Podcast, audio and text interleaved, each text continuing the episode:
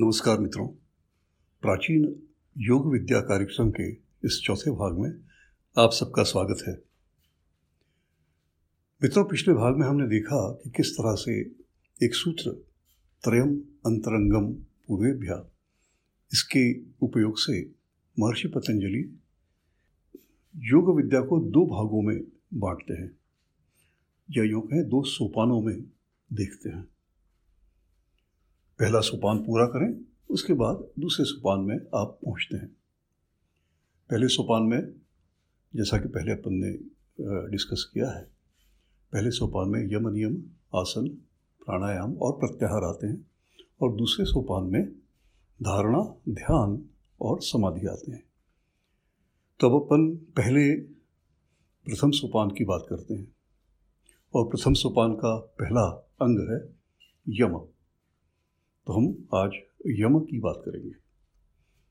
एक बात आप हमेशा ध्यान रखें, जब यम की बात होती है, कि यम एथिक्स का विषय नहीं है।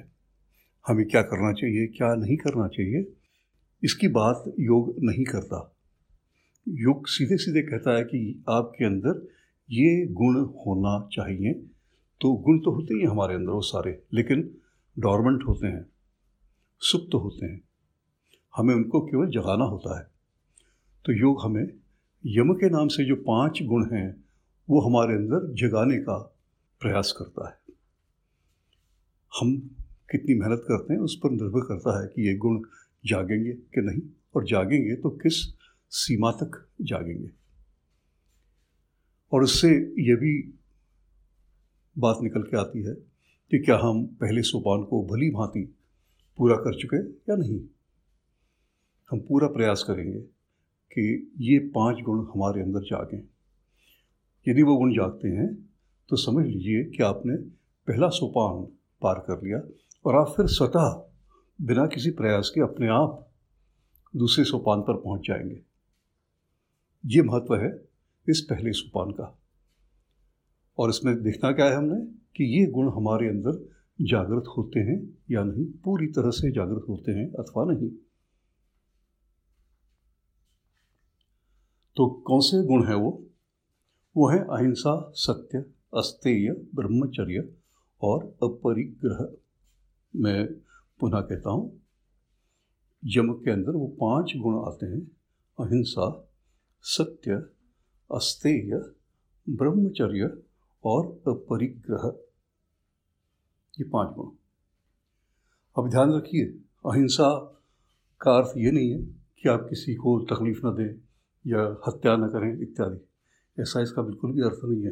अहिंसा एक गुण है जो आपके अंदर है। बिहेवियर की बात नहीं है। एथिक्स की बात नहीं है। कुछ लोग कहते हैं, अहिंसा का अर्थ कि अगर आपके गाल पर कोई थप्पड़ मार ले तो दूसरा गाल आके कर दो। ये अहिंसा नहीं है, ये मूर्खता है। तो अहिंसा क्या है फिर? अहिंसा गुण के रूप में है क्या? आप हिंसक क्यों होते हैं? इसके उत्तर में आपको पता पड़ेगा कि अहिंसा क्या है। हम हिंसक क्यों होते हैं? हम साधारणतः तीन कारणों से हिंसक होते हैं।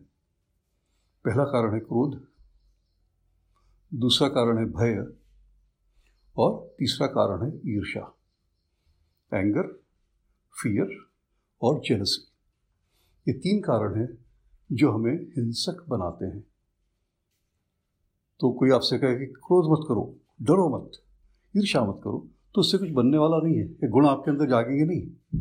ये गुण जगाने के लिए बहुत मेहनत करने की आवश्यकता पड़ती है। उसे तपस्या कहते हैं। क्या फ़ायदा है इस गुणों को, इस पर्टिकुलर गुण को जगाने का? इस गुण को जगाने से क्या होगा कि आप किसी भी समस्या का सामना करते समय ठंडे दिमाग से विचार करके निर्णय ले सकते हैं। फिर वो निर्णय शुभ होगा, हमेशा ही शुभ होगा। उसके लिए आपको कुछ भी करना पड़े। आप जो भी निर्णय लेते हैं, उसमें हिंसा भी हो सकती है, कोई बड़ी बात नहीं है। जैसे श्री कृष्ण ने अपने मामा कंस की हत्या की तो उसने क्रोधवश को हत्या नहीं की थी। उसने न्याय किया था। या समझिए कि एक न्यायाधीश है, सर्वोच्च न्यायालय का, उसके सामने कोई केस आती है, जिसमें आरोपी को क्या सज़ा मिलना चाहिए, मिलना भी चाहिए कि नहीं, इस पर ओहापोह होता है। और अंततः वो न्यायाधीश न्याय प्रक्रिया के हर पहलू को भली भांति जाँच कर यह निर्णय देता है, किस व्यक्ति को मृत्युदंड मिलना चाहिए। तो उस व्यक्ति को मृत्युदंड जब वो न्यायाधीश देता है तो वो कोई हिंसा नहीं कर रहा होता है। उसके अंदर उस व्यक्ति के प्रति कोई क्रोध नहीं है, कोई घृणा नहीं है, कुछ नहीं। वो केवल न्याय के द्वारा बताए मार्ग पर चल रहा है। तो ये हिंसा नहीं है। उसी तरह से अगर कृष्ण शिशुपाल की हत्या करते हैं तो इसका कारण उनके अंदर कोई हिंसा है, ऐसा नहीं है। वो न्याय कर रहे हैं। इस बात को ध्यान में रखें कि यम एथिक्स नहीं है। यम एथिक्स नहीं है, यम गुण है और उन गुणों के सहायता से आप एक बेहतर मनुष्य बनते हैं। तो क्या तीन कारण थे जिनसे आप हिंसक बनते हैं? उन कारणों को दूर करने से आप अहिंसक हो जाएँगे। और फिर आप जो भी उचित होगा वो करेंगे। किसी को दुलारना है तो दुलारेंगे। किसी को आशीर्वाद देना है तो आशीर्वाद देंगे। किसी को दंड देना है तो दंड देंगे। यहाँ कहीं हिंसा वाली बात है ही नहीं। केवल न्याय है। क्या उचित, क्या अनुचित। इस विवेक के साथ आप निर्णय ले रहे होंगे। तो ये अहिंसा का अर्थ है। इस बात को ध्यान रखें।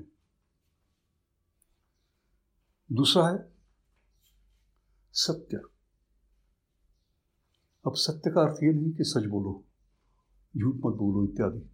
क्या करो, ये योग कहता ही नहीं।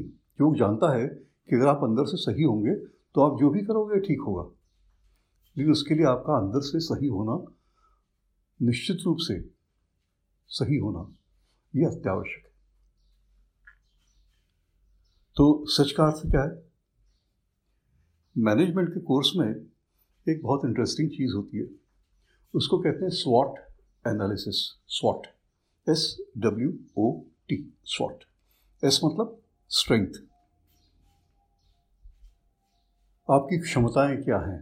इसका सही सही आकलन यदि आप कर पाए तो आपके सफल होने की संभावना होती है, ऐसा मैनेजमेंट कहता है।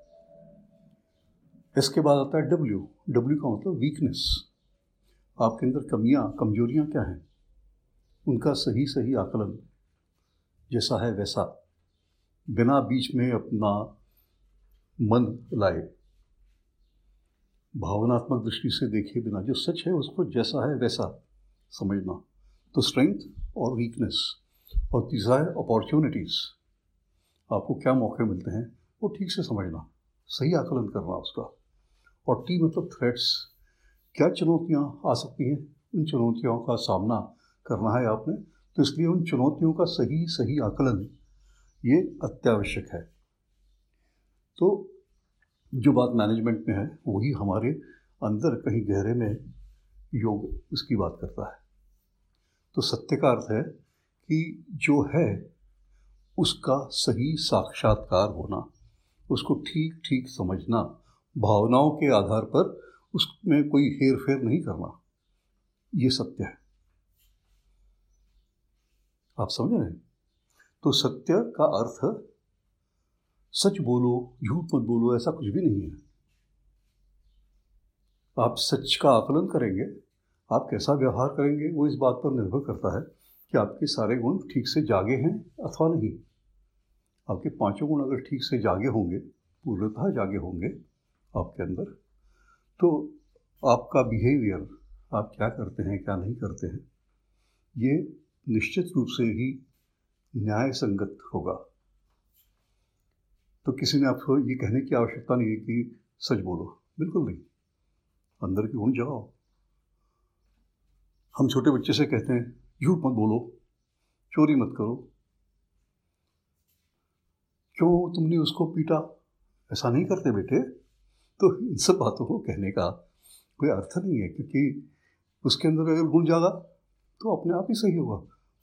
हम एक तरफ़ से कहते हैं, झूठ मत बोलो, लेकिन हम अपने जीवन में उस बच्चे के सामने न जाने कितनी बार, कितने लोगों से झूठ बोलते हैं। और फिर भी एक तरफ़ अपने बच्चे से कहते हैं, बच्चे, बेटा, झूठ नहीं बोलना कभी। पाप लगता है या कुछ भी, ऐसी बात। बुरा होता है। तो मित्रों किसी को उपदेश देने से कुछ हाथ लगने वाला है नहीं। न उसका कल्याण होगा, ना आपका कल्याण होगा। आपको शायद ऐसा लग सकता है कि देखो, हमने अपने बच्चे को सही बात सिखाई है। अगर आप सचमुच उसको संस्कार देना चाहते हैं तो उसके अंदर गुणों को जगाइए। तब जाके संस्कार बनता है। भाषण देने से आजकल तो बड़ी बड़ी बातें लोग करते हैं।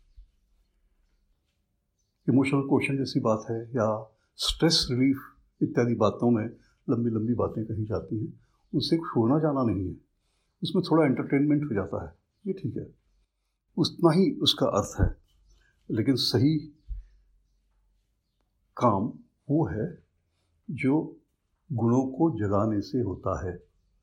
गुणों को नहीं जगा पाए तो फ़ायदा भी कुछ नहीं होगा। कितने भी भाषण दे दो आप। कितना भी रामायण दिखा दो, कितना भी महाभारत दिखा दो, कितने ये बाबा, वो श्री श्री, कुछ भी करवा लो। कुछ होना जाना नहीं है।